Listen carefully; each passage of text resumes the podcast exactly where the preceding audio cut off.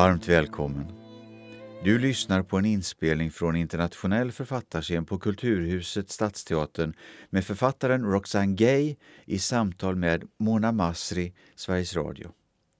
Mitt namn är Ingemar Fast och jag är litteratur och bibliotekschef i detta stora allkonsthus vid Sergels torg i Stockholm. Låt samtalet ta sin början. What's your fan club called? Beyonce's got the Beehive. Oh, someone what are just we? gave me the name, the Gagency. the Gagency. so many cool people in here. I love the Gagency. well, what an honor to have you here, Roxane. Welcome to Sweden. Thank you, Mona. Um, you tweeted the other day about coming to Sweden, and you said that you were a bit afraid, and then you wrote that Swedes are aliens. Yeah, absolutely. Why? Everyone is so attractive. it's just disturbing. Um, you know, I was walking down the street in the airport on the plane. There were these like strapping Swedish men, and they just kept standing up and like showing their beauty. And I was just like, this is annoying. Their genetics need to calm down. Um, so it, was just intimidating, but in a good way. Well, welcome to space. Thank you. Um, before we talk about your book, An Untamed State, and other interesting things, I want to talk about something slightly more cute. I want to talk about Beyonce. Of course, uh, our queen. I happen to be the head and founder of the um, organization Swedish Biologists, which is just a fancier way of saying I spend a lot of time on Facebook. Mm-hmm. Um, but as always with Beyonce, there are tons of think pieces written after mm-hmm. she does anything. Mm-hmm. And um, Beyonce woke up. Let's write about it. yes. Right. And a few days ago, the matriarch of Cool Thinkers of Color, Professor Bell Hooks, wrote a piece where she criticized Beyonce and her album Lemonade because uh, she thought it was stereotypical in that quote the black woman is always a victim. Mm-hmm. And I know you responded to that. What's your take on on on her piece? Uh, you know, I think Bell Hooks is brilliant.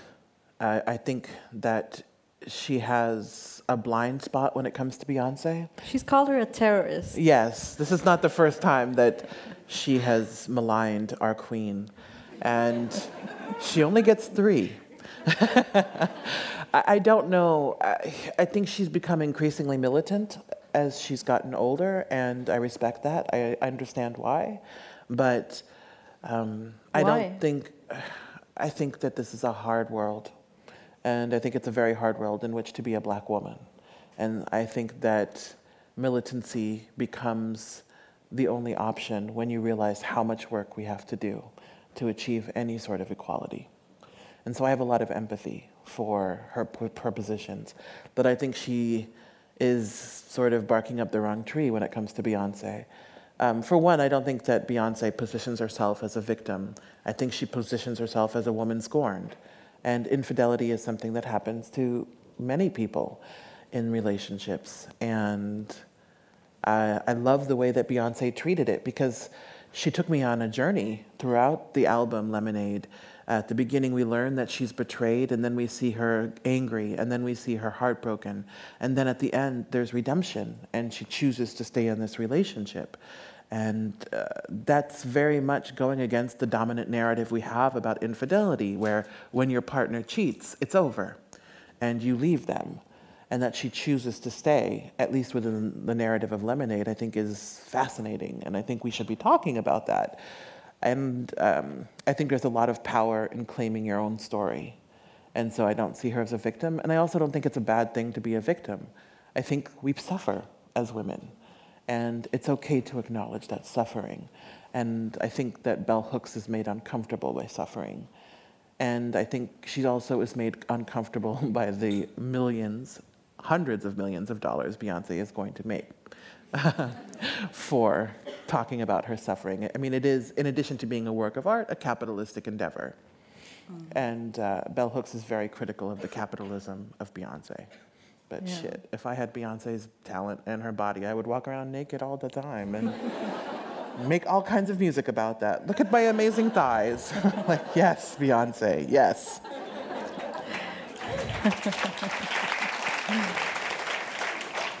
Your first book in Swedish is a collection of essays called Bad Feminist, uh, which is actually your second book, uh, no, your third book in Yes. English. And I think, in a way, that Beyonce embodies the idea of a bad feminist because people are still discussing whether uh, she can be feminist while while shaking her booty. Can you be feminist and get married, or, or want to be rich, etc. So, what is a, a good and bad feminist? What is a bad feminist? Well, you know, when I wrote the book, it was tongue in cheek. I mean, it was an essay, and I just titled the collection after the one essay. And then it became this huge thing where now people are like, it's the bad feminist. And I think, where? Should we hide? Is she scary? Um, but I was thinking about my life as a feminist, and I came to feminism fairly late in life, or I came to accepting my feminism really in my 30s. And uh, it took me so long because mainstream feminism seemed so rigorous and like so much work. And I just don't have the discipline to, you know, be perfect all the time. And so I thought, if that's good feminism, well, okay, I'm a bad feminist. I'm a very bad feminist. And then the more serious part of it was that mainstream feminism has traditionally been concerned with middle class heterosexual white women. And it has ignored the needs of women of color, queer women, transgender women, working class women, disabled women, just really anyone who is different in any way. And so I wanted to critique that. And again, if that's good feminism, then I'm a very bad feminist, and happily so. Do you remember? Oh, Do you get embarrassed? I'm shy, oddly enough, which makes my job really hard. Do you? You said uh, you um, sort of discovered or embraced your uh, feminism like, fairly late in your 30s. Do you Yeah. remember a specific moment? Oh, absolutely. I was working at the University of Nebraska College of Engineering in the communications department. And so I would write for the magazine about the exploits of the engineering faculty and their research and so on. And they would talk to me like I was an idiot. And I just thought, I can do what they do. I mean, I could work twice a week and sit around all day. Um, and so I went and got my PhD. and now I work twice a week and sit around all day. Um, I just realized there's nothing that's stopping me from doing the kinds of things that men do. And I, the only thing really stopping me was myself. And I recognized that feminism is what helped me to believe that I could go all the way in school and get a degree in something I knew very little about at the beginning and do well at it. And ever since then, I've just continued to see the importance of feminism, and not only in terms of just sort of self empowerment, but in terms of the global condition of women and reproductive freedom and addressing sexual violence, childcare, maternity leave. Um, there's a lot of issues that we need to address so that women can move through the world with the freedom that men do. There's a line in the Bell Hooks piece that we just talked about on Beyonce that might as well have been about your book, An Untamed State, Mm-hmm. I vilt tillstånd in Swedish. It reads The story begins with a story of pain and betrayal, highlighting the trauma it produces. Mm-hmm. And the novel is about Mi- Mireille, who lives in Miami, where she works as a migration attorney. She gets kidnapped while visiting her parents in Haiti with her uh, white American husband and their baby. She's held with the kidnappers for 13 days because her father refuses to pay ransom because he, uh, well, he doesn't believe in negotiating with kidnappers and also he doesn't want them to take from him what took him a lifetime to build, which is a lot of money. Um, before we talk more about the book, would you like to read for us from the novel? Sure, I would love Thank to. you. I'm going to read in English.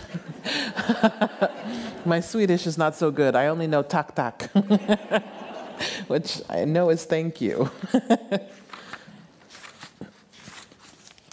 So I'm just going to read from the beginning. Mm-hmm. Once upon a time, in a far off land, I was kidnapped by a gang of fearless yet angry young men with so much impossible hope beating inside their bodies. It burned their very skin and strengthened their will right through their bones. They held me captive for 13 days. They wanted to break me. I was not broken, it was not personal. This is what I tell myself. It was hot, nearly a 100 degrees, the air so thick it felt like warm rain. I dressed my son, Christophe, in a pair of miniature red shorts and a light blue t shirt with a sailboat on the front. I covered his smooth brown arms and his beaming face with sunscreen. I kissed his nose and brushed his thick, dirty blonde curls away from his face as he pressed his palms against my cheeks and shouted, Mama, Mama. My husband, Michael, the baby, and I said goodbye to my parents, told them we would be back in time for dinner. Michael and I were taking Christophe to the ocean for the first time. We were going to hold him in the warm salt water as he wiggled his toes and kicked his chubby legs. We were going to throw him toward the sun and catch him safely in our arms. My mother smiled from the balcony where she watered her plants wearing a crisp linen outfit and high heels. She blew a kiss to her grandson. She reminded us to be safe. We put our son in his car seat. We handed him his favorite stuffed animal, a little bulldog named Baba. He clenched his beloved toy tightly in his little fist, still smiling. He has his father's temperament. He is usually happy, and that is important to me. Before getting into the car, Michael double checked that Christophe was strapped securely in his car seat. He put our bags in the trunk. Michael held my door open, and when he closed it, he pressed his face against the window and blew air until his cheeks filled. I laughed and pressed my hand against his face through the glass. I love you, I mouthed. I don't say those words often, but he knows. Michael ran around to his side of the car. After he slid behind the steering wheel and adjusted the rearview mirror so he could see the baby, he leaned into me and we kissed. He rested an arm on the armrest between us, and I idly brushed the golden wisps of hair. I smiled and rested my head on his shoulder. We drove down the long, steep hill of my parents' driveway and waited quietly for the heavy steel gates, those gates keeping us safe, to open. In the back seat, Christophe cooed softly, still smiling. As the gates closed behind us, three black Land Cruisers surrounded our car, the air filled with high pitched squealing and the smell of burning rubber. Michael's tan knuckles turned white as he gripped the steering wheel and looked frantically for a way out. His body shook. The doors of all three trucks opened at the same time, and men we did not know spilled out, all limbs and gunmetal. There was silence, the air thin, still hot. My breath caught painfully in my rib cage. There was shouting. Two men stood behind our car, machine guns raised. Michael pressed his foot against the gas to move forward, but a tall man with a red bandana across the lower half of his face, a man holding a machine gun, pounded his fist on the hood. He left a small dent in the shape of his closed hand. He glared at us and then raised his gun, pointed it directly at Michael's chest. I threw my arm across my husband's body. It was a silly, impotent gesture. Michael's eyes were bright, and arcs of tears trembled along his eyelids. He grabbed my hand between both of his, held me so fiercely it felt like those slender bones would be crushed. Two men slammed the butts of their rifles against the car windows. Their bodies glowed with anger. The glass cracked, fractures spreading. Michael and I pulled apart, waited tensely, and then the windshield broke, the sound loud and echoing. We covered our faces as shards of glass shattered around us, refracting sharp prisms of light. Michael and I reached for Christophe at the same time. The baby was still smiling, but his lips quivered, his eyes wide. My hands could not quite reach him. My child was so close, my fingers thrummed. I thought, if I touch my child, we would all be fine. This terrible thing would not happen. A man reached into the window and unlocked my door. He started to pull me roughly out of the car, growling as the seatbelt held me inside. After he slapped my face, he ordered me to unlock my belt. My hands shook as I depressed the button. I was lifted up and out of the car and thrown onto the street. The skin covering my face stung. My body deflated. My body was just skin stretched too tightly over bone, nothing more, no air. The man sneered at me and called me diaspora, with the resentment those Haitians who cannot leave hold for those of us who can. His skin was slick. I couldn't hold on to him. I tried to scratch, but my fingers only collected a thick layer of sweat. I tried to grab onto the car door. He slammed his gun against my fingers. I yelled, My baby, don't hurt my baby. One of the men grabbed me by my hair and threw me to the ground, kicked me. I gasped as I wrapped my arms around myself. A small crowd gathered. I begged them to help. They did not. They stood and watched me screaming and fighting with all the muscle in my heart. I saw their faces and the indifference in their eyes, the relief that it was not yet their time. The wolves had not yet come for them. Thank you.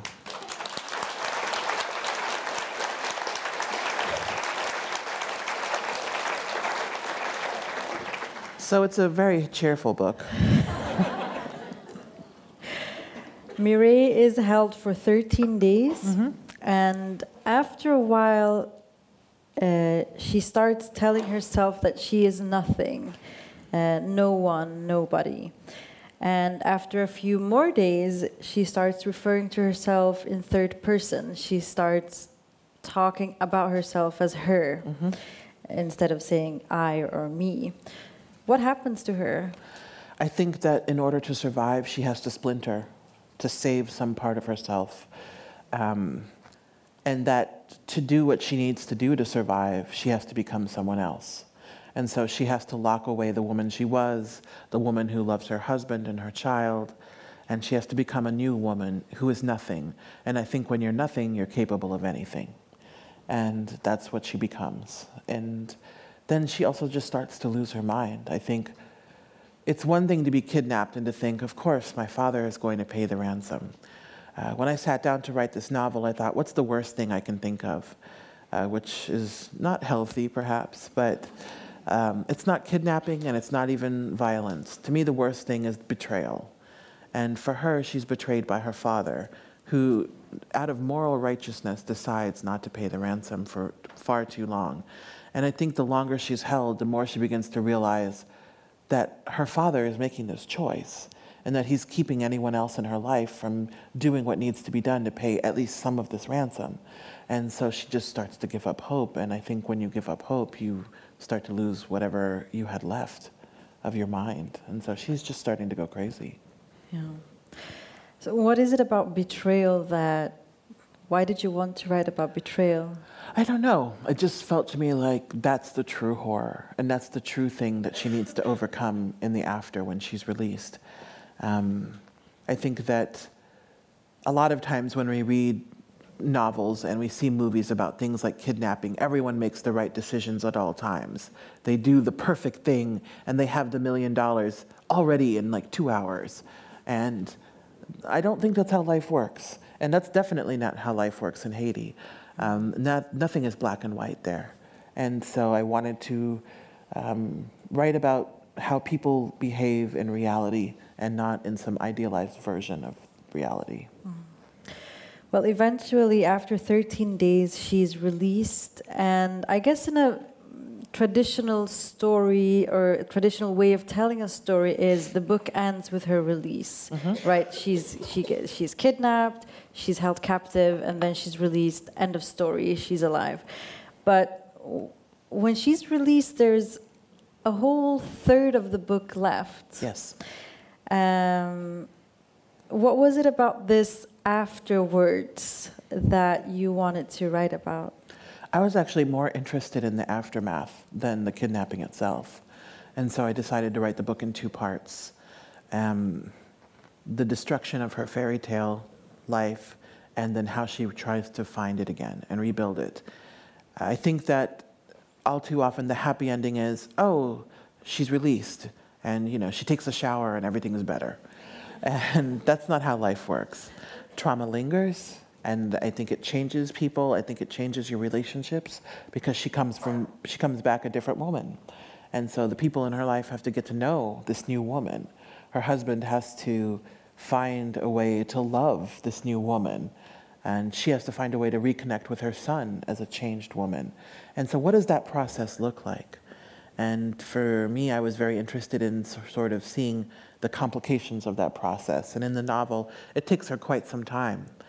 And even at the end of the novel, you know, I tried to write as happy an ending as I think a woman like her would have, but still show that there was still work to do and that there was still happiness out there for her to find.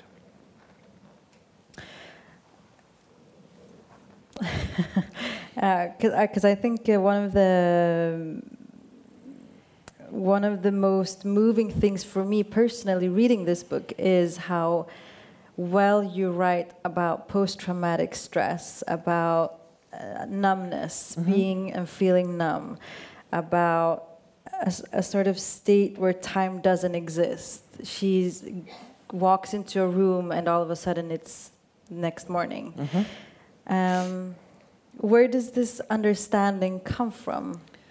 Uh, you know, I've lived a long life. I think that, I mean, a lot of it comes from my imagination, and um, I think some of it comes from having experienced PTSD. And um, so just a combination of those two things. I'd say 90% imagination. I have a very dark imagination, which is why I write novels.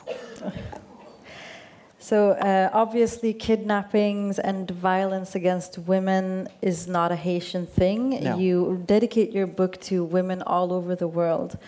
But why, did you, why is it set in Haiti? Um, it's set in Haiti because my parents are from Haiti.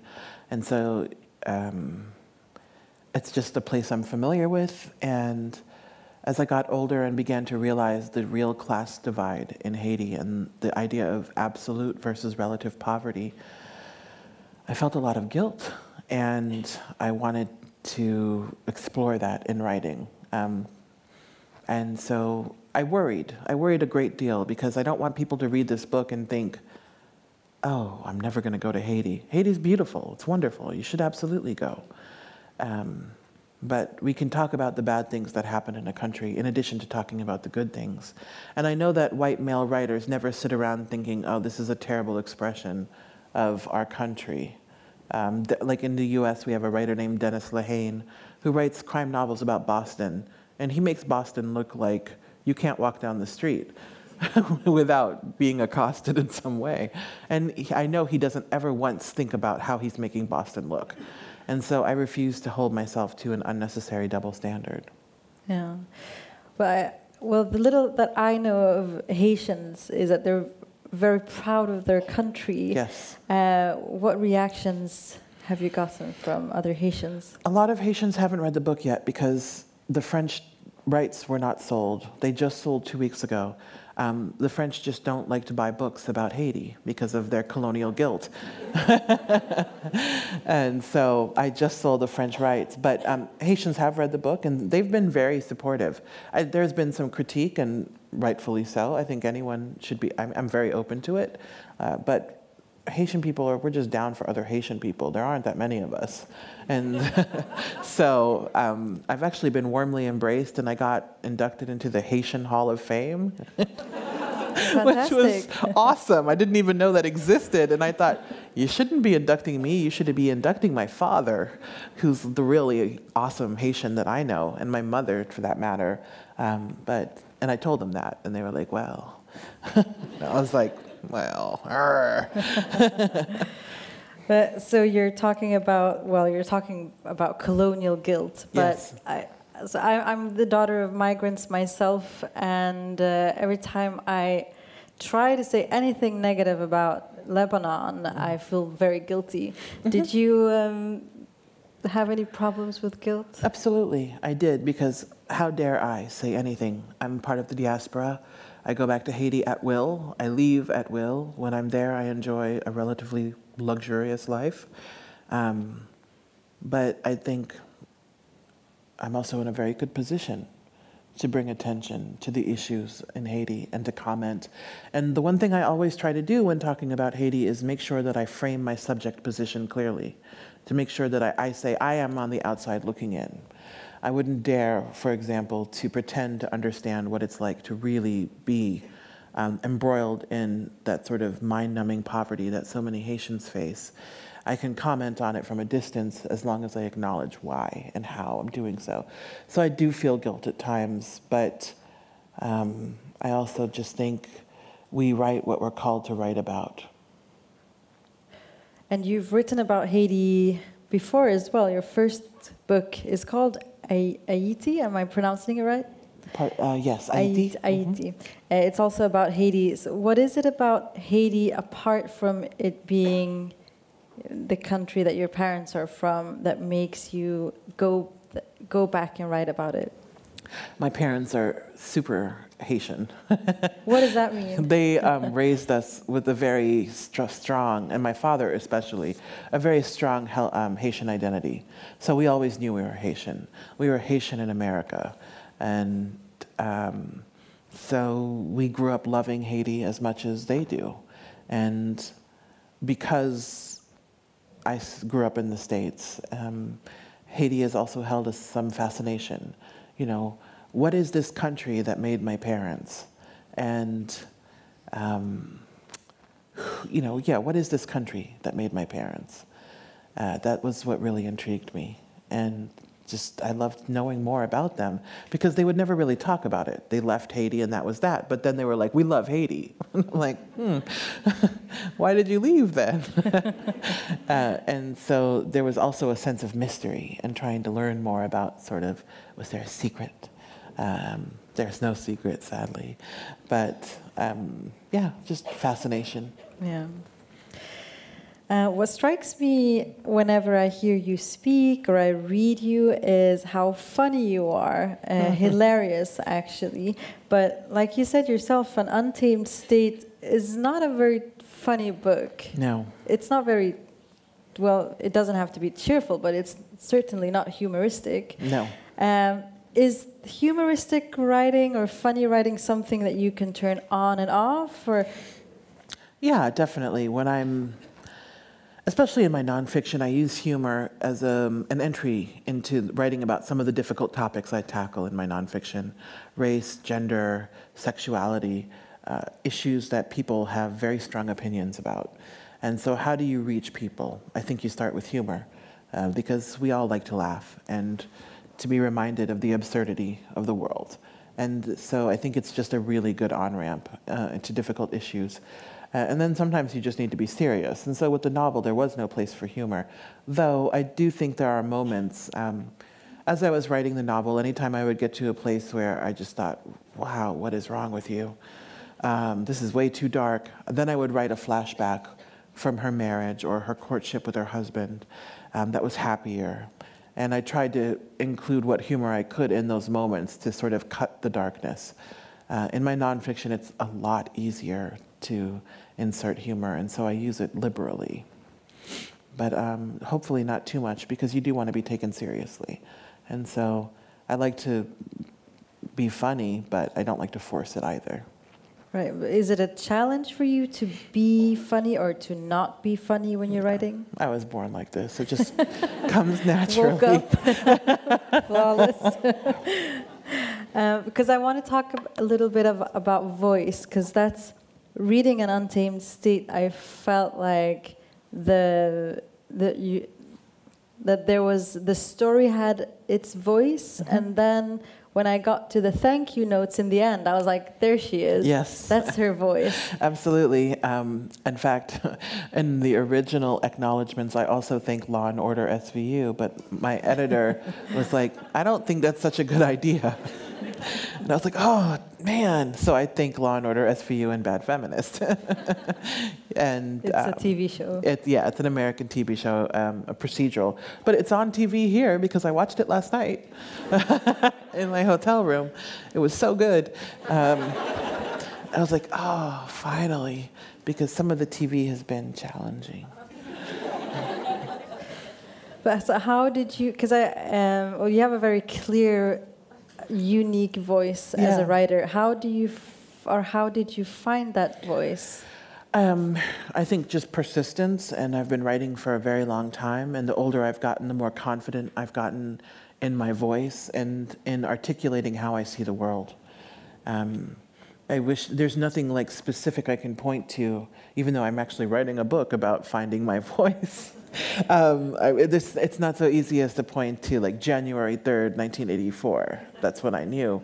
Um, but I think for me, the, the biggest issue is that I decided early on to just be myself and to not put up any artifice because it's just easier to be one person than it is to be like five different people, depending on you know who you're around.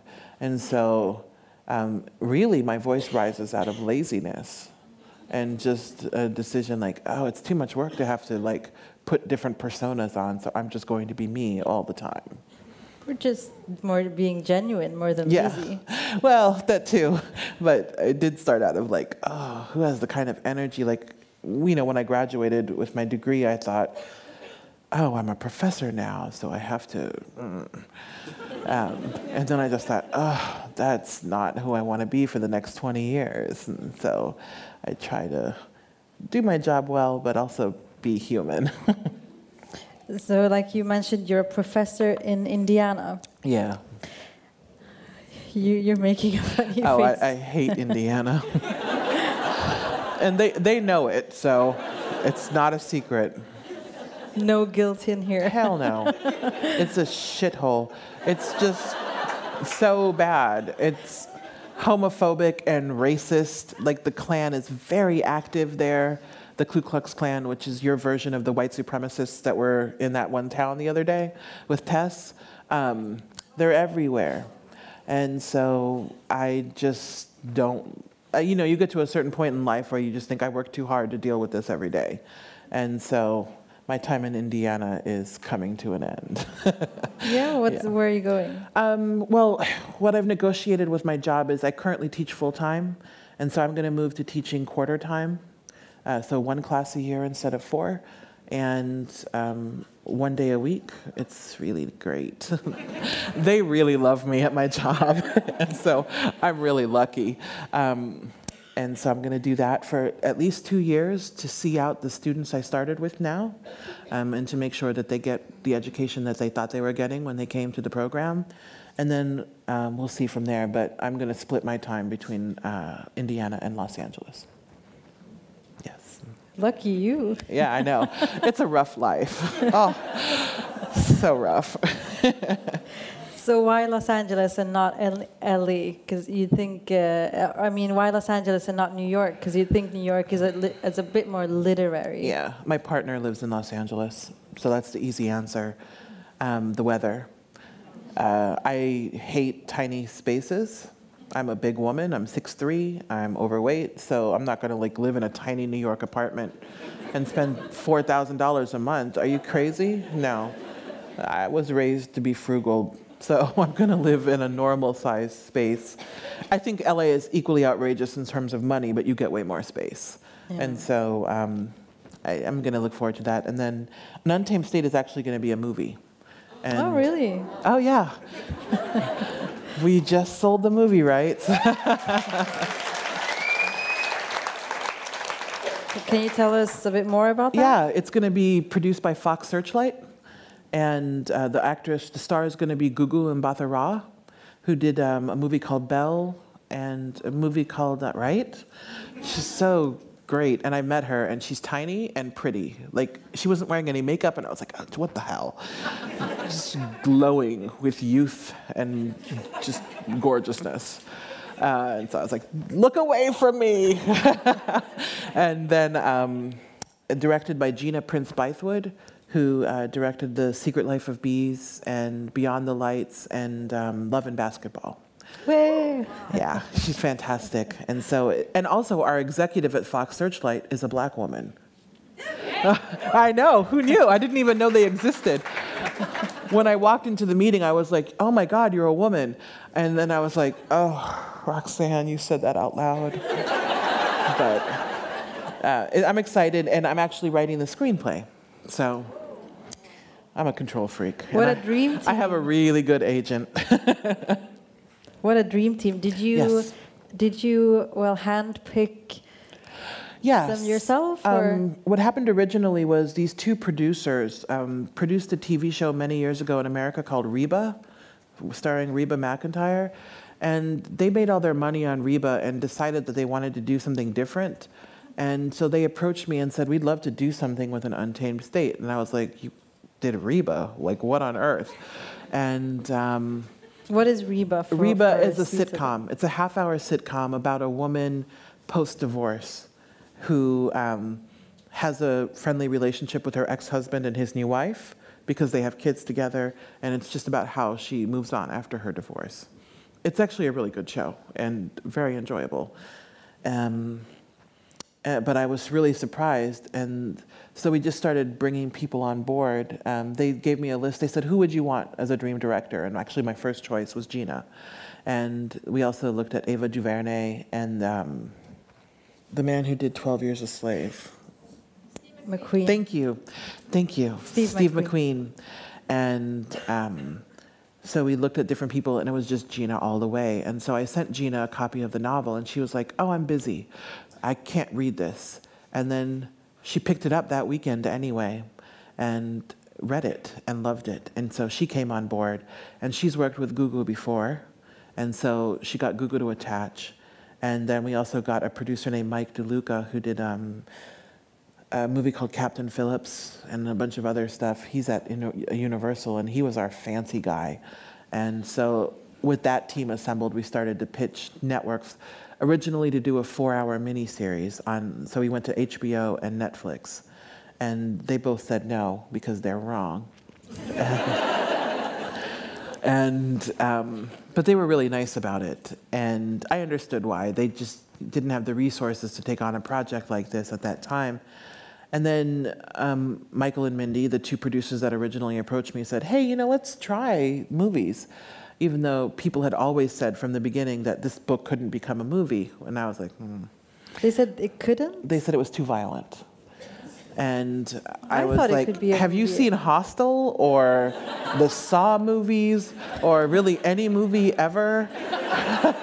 like Quentin Tarantino makes his living Yeah. making graphically violent movies, but when a woman does it, it's like, whoa, whoa, lady, stop. Um, and we actually had interest from a couple studios, and uh, Fox Searchlight, I think, is going to be a really good home. They're a small independent studio within the Fox studios. And so we're going to have access to that Fox publicity. Um, and, uh, you know, you have no idea how these things are going to go. It's Los Angeles and Hollywood, so. Uh, but I'm still optimistic. They bought the book, so we'll start there. So where in the process are you now? Is the They're still filling out the paperwork. They've been doing paperwork for um, two months. Uh, my agent was like, "You need to get a lawyer," and I was like, "I can't afford a lawyer." Um, and then he was like, "No, I just take a percentage."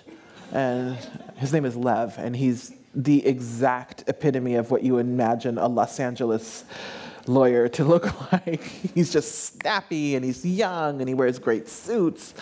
And he's like, "Okay, I've got 20 questions for the studio." And I was like, "Good. Don't tell me about any of it."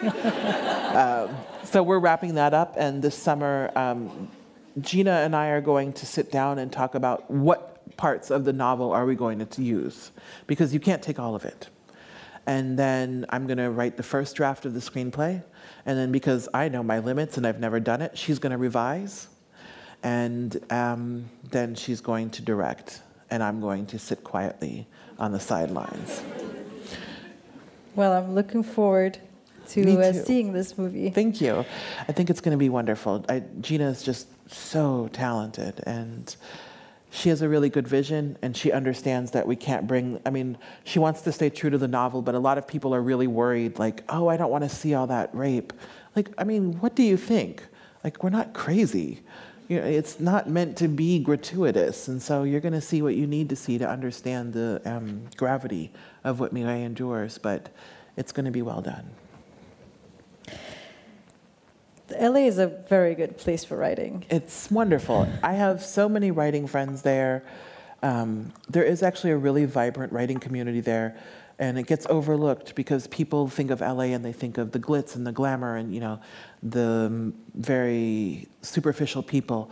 That's Hollywood, which is the smallest little neighborhood in Los Angeles. And then, of course, you know, there are circles around Hollywood, and they're still affected by LA ness. But there are lots of really wonderful people, and I actually love being there. And I love the other writers that I know there. I go to lots of events and just get to see all these really talented people doing some amazing work. And so I'm really looking forward to it. As for now, you're still in Indiana. I am. And uh, I do have a cute apartment, sort of. It's really broken, but it's cute. And you've said that you wouldn't survive in Indiana without the internet and Correct. the online community. Yes. What has the online community or, well, the internet done for you as a writer and maybe uh, specifically as a black woman writer? Yeah, it's done everything. I live in a small town, and I've lived in very small towns now for the past 12 years. And so it allows me to feel connected to a writing community and other writers while also not having to be around other writers, which is a gift.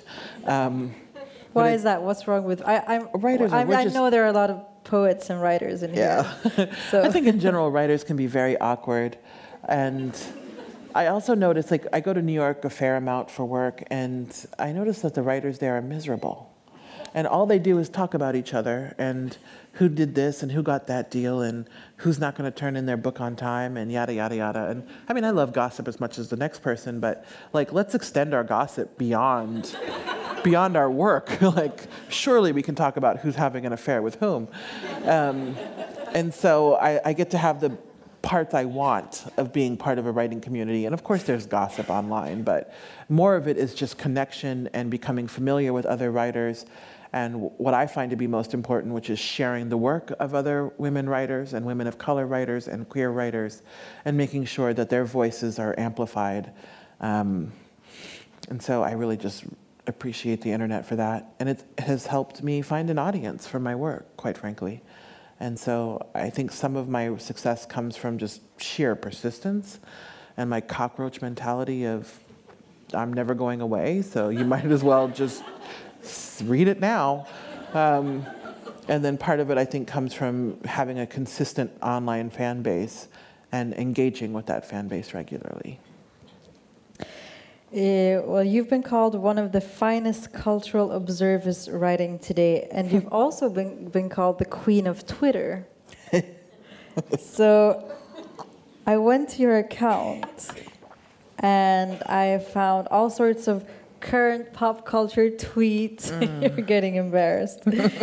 I don't even remember what I've been tweeting, so that could be awkward. You're be pretty awkward. active. Yeah. I love it. Thank I you. I follow you. Uh, so you you the last few days you've tweeted about the Kardashians, about Yeah. Blac Chyna getting engaged to Rob. Oh my Rob. God. I don't know if you guys follow the Kardashians at all, but Blac Chyna is a ninja. She just got in there and was like, I'm pregnant. What? I, hats off. Like, girl, you did something that millions of others tried. Good for you. Did you see the picture that she posted with Kylie Jenner, Rob's little sister that was once together with, With Tyga. Blac Chyna's ex-boyfriend? Boyfriend. Yeah, it's just. There's so much going on there. I just like disinfect. You've also tweeted about uh, the Swedish ver- TV show, uh, well, the version of TV show Biggest Loser, about Malia Obama going to Harvard. Uh, and I thought about asking you to discuss these topics, but then I read another tweet where you said, I am not a vending machine. you Yes. can't just spit out opinions whenever so- someone asks you. So I'm going to rephrase. Okay. And I was wondering, what is it about pop culture that fascinates you? Well, I mean, pop culture, I think, is so much of our lives. Um, we, you know, I think as humans, we like to be entertained. And so part of that entertainment comes from celebrities, part of it comes from music, television, movies, books. And um, pop culture, people oftentimes try to treat it as this separate thing from the loftier arts. But it's all part of a spectrum. It's all part of a culture. And, you know, when I talk about pop culture, I'm often talking about representation and how marginalized groups are so underrepresented in popular culture. Or when they are represented, they're treated very badly. Like, take The Biggest Loser, for example, which is a show that I used to watch obsessively because it's such a great fantasy. You go to a ranch and you exercise for eight hours a day and you eat a thousand calories and you lose 200 pounds and your life is perfect. Oh. Um, uh, but the show humiliates the people to get that result. And it, it's actually really, really unhealthy to exercise for eight hours a day. Um, the only thing you should be doing for eight hours a day is having sex or sleeping. Um, anything else is just abuse. And so I question like why we do that. And we do that because culturally, throughout the world really, um, people have a problem with overweight bodies, and with bodies that stray from the norm and stray from discipline. And so I think we can talk about pop culture as a reflection of the world that we live in. And we see the same thing with gender and with race and ethnicity, uh, with um, sexuality. And so pop culture is, the, again, like humor, the entry point to talking about some of the very serious issues that we face in this world. And how is that uh, interest met in the academic world? world? Oh, you know, I'm really lucky. I teach creative writing, and so they just don't care what we do. like, hey, write a book or two, and well, you're good. Um, I'm really lucky. I, my original field is uh, my PhD is in rhetoric and technical communication, and I just never really went down that road. Um, and so I don't have to worry about a lot of the pressures that academics face in terms of playing the publish or perish game. You have to publish in creative writing, but there's a lot more freedom in terms of what you publish and what you talk about. I've been very lucky in that both of the universities where I've taught have loved the attention that I bring them. um, Purdue, especially, is incredibly supportive. No matter what crazy thing I say, they um, have my back. And um, I have a t- column in the New York Times, and the only thing they asked was, Could you say in your bio that you teach at Purdue? I was like, oh, y'all are dirty. That's just shameless. And so the Academy has been really supportive. Um, and I, I recognize how fortunate I am in that regard. Your next book is called Hunger. Yes. Tell us about it. What is it about? It's a book. No, I'm just messing with you, Mona. Um, hunger. Please hunger, don't. Yeah, I'll try not to. I'll be nice. Hunger is a memoir, which I never thought I would write, but it's a memoir about my body, and it's looking at trauma and obesity, um, and obesity as a coping mechanism, and food really as a coping mechanism, and uh, what happens when you heal as much as you're going to heal from the trauma, but you are left with the body that you made. Um, and how do you live in a world that is very inhospitable to overweight bodies? And so it's another cheerful book. uh, it's a darker book again, but I think it's a necessary book. And a lot of times when we read about women and weight, it's a triumphant story about weight loss. And the woman poses on the cover of her book in half of her fat pants. And uh, I didn't write that book, I wrote the opposite book. And uh, so I'm scared, but looking forward to seeing how it's received. And when is it due? How, how far along in the process are you? It's so late. It was supposed to come out next month. I haven't turned it in yet. Uh, so it's going to come out in the fall.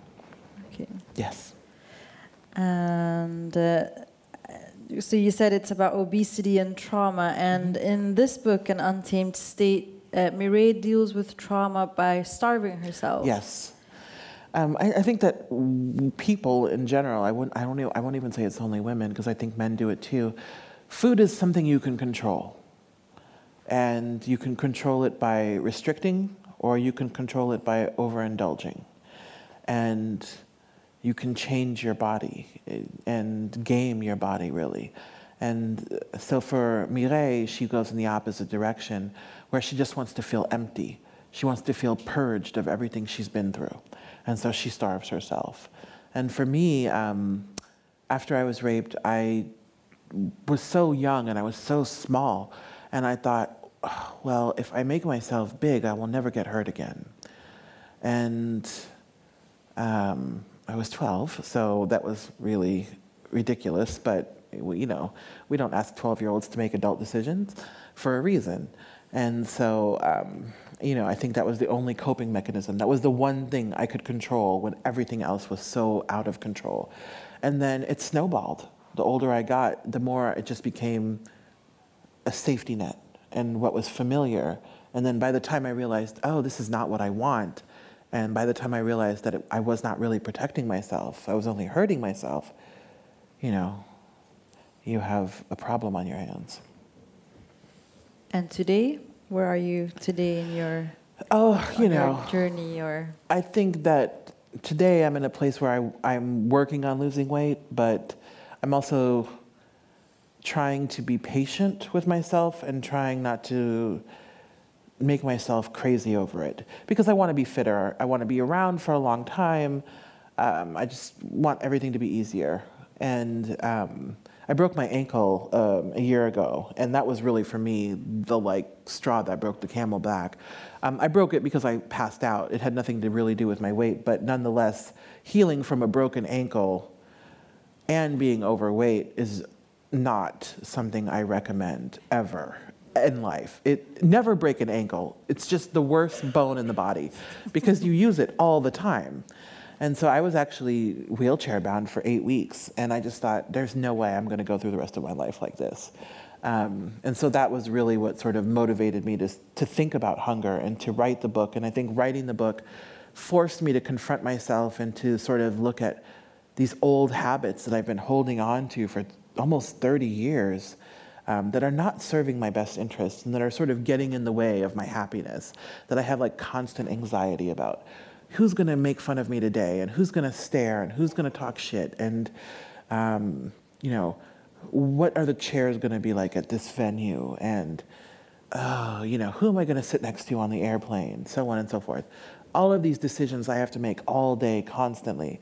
And I just thought, I don't want to do that anymore. I'm 41 and I'm finally successful in my career, and I want to be equally happy in my personal life. So we'll see how it goes.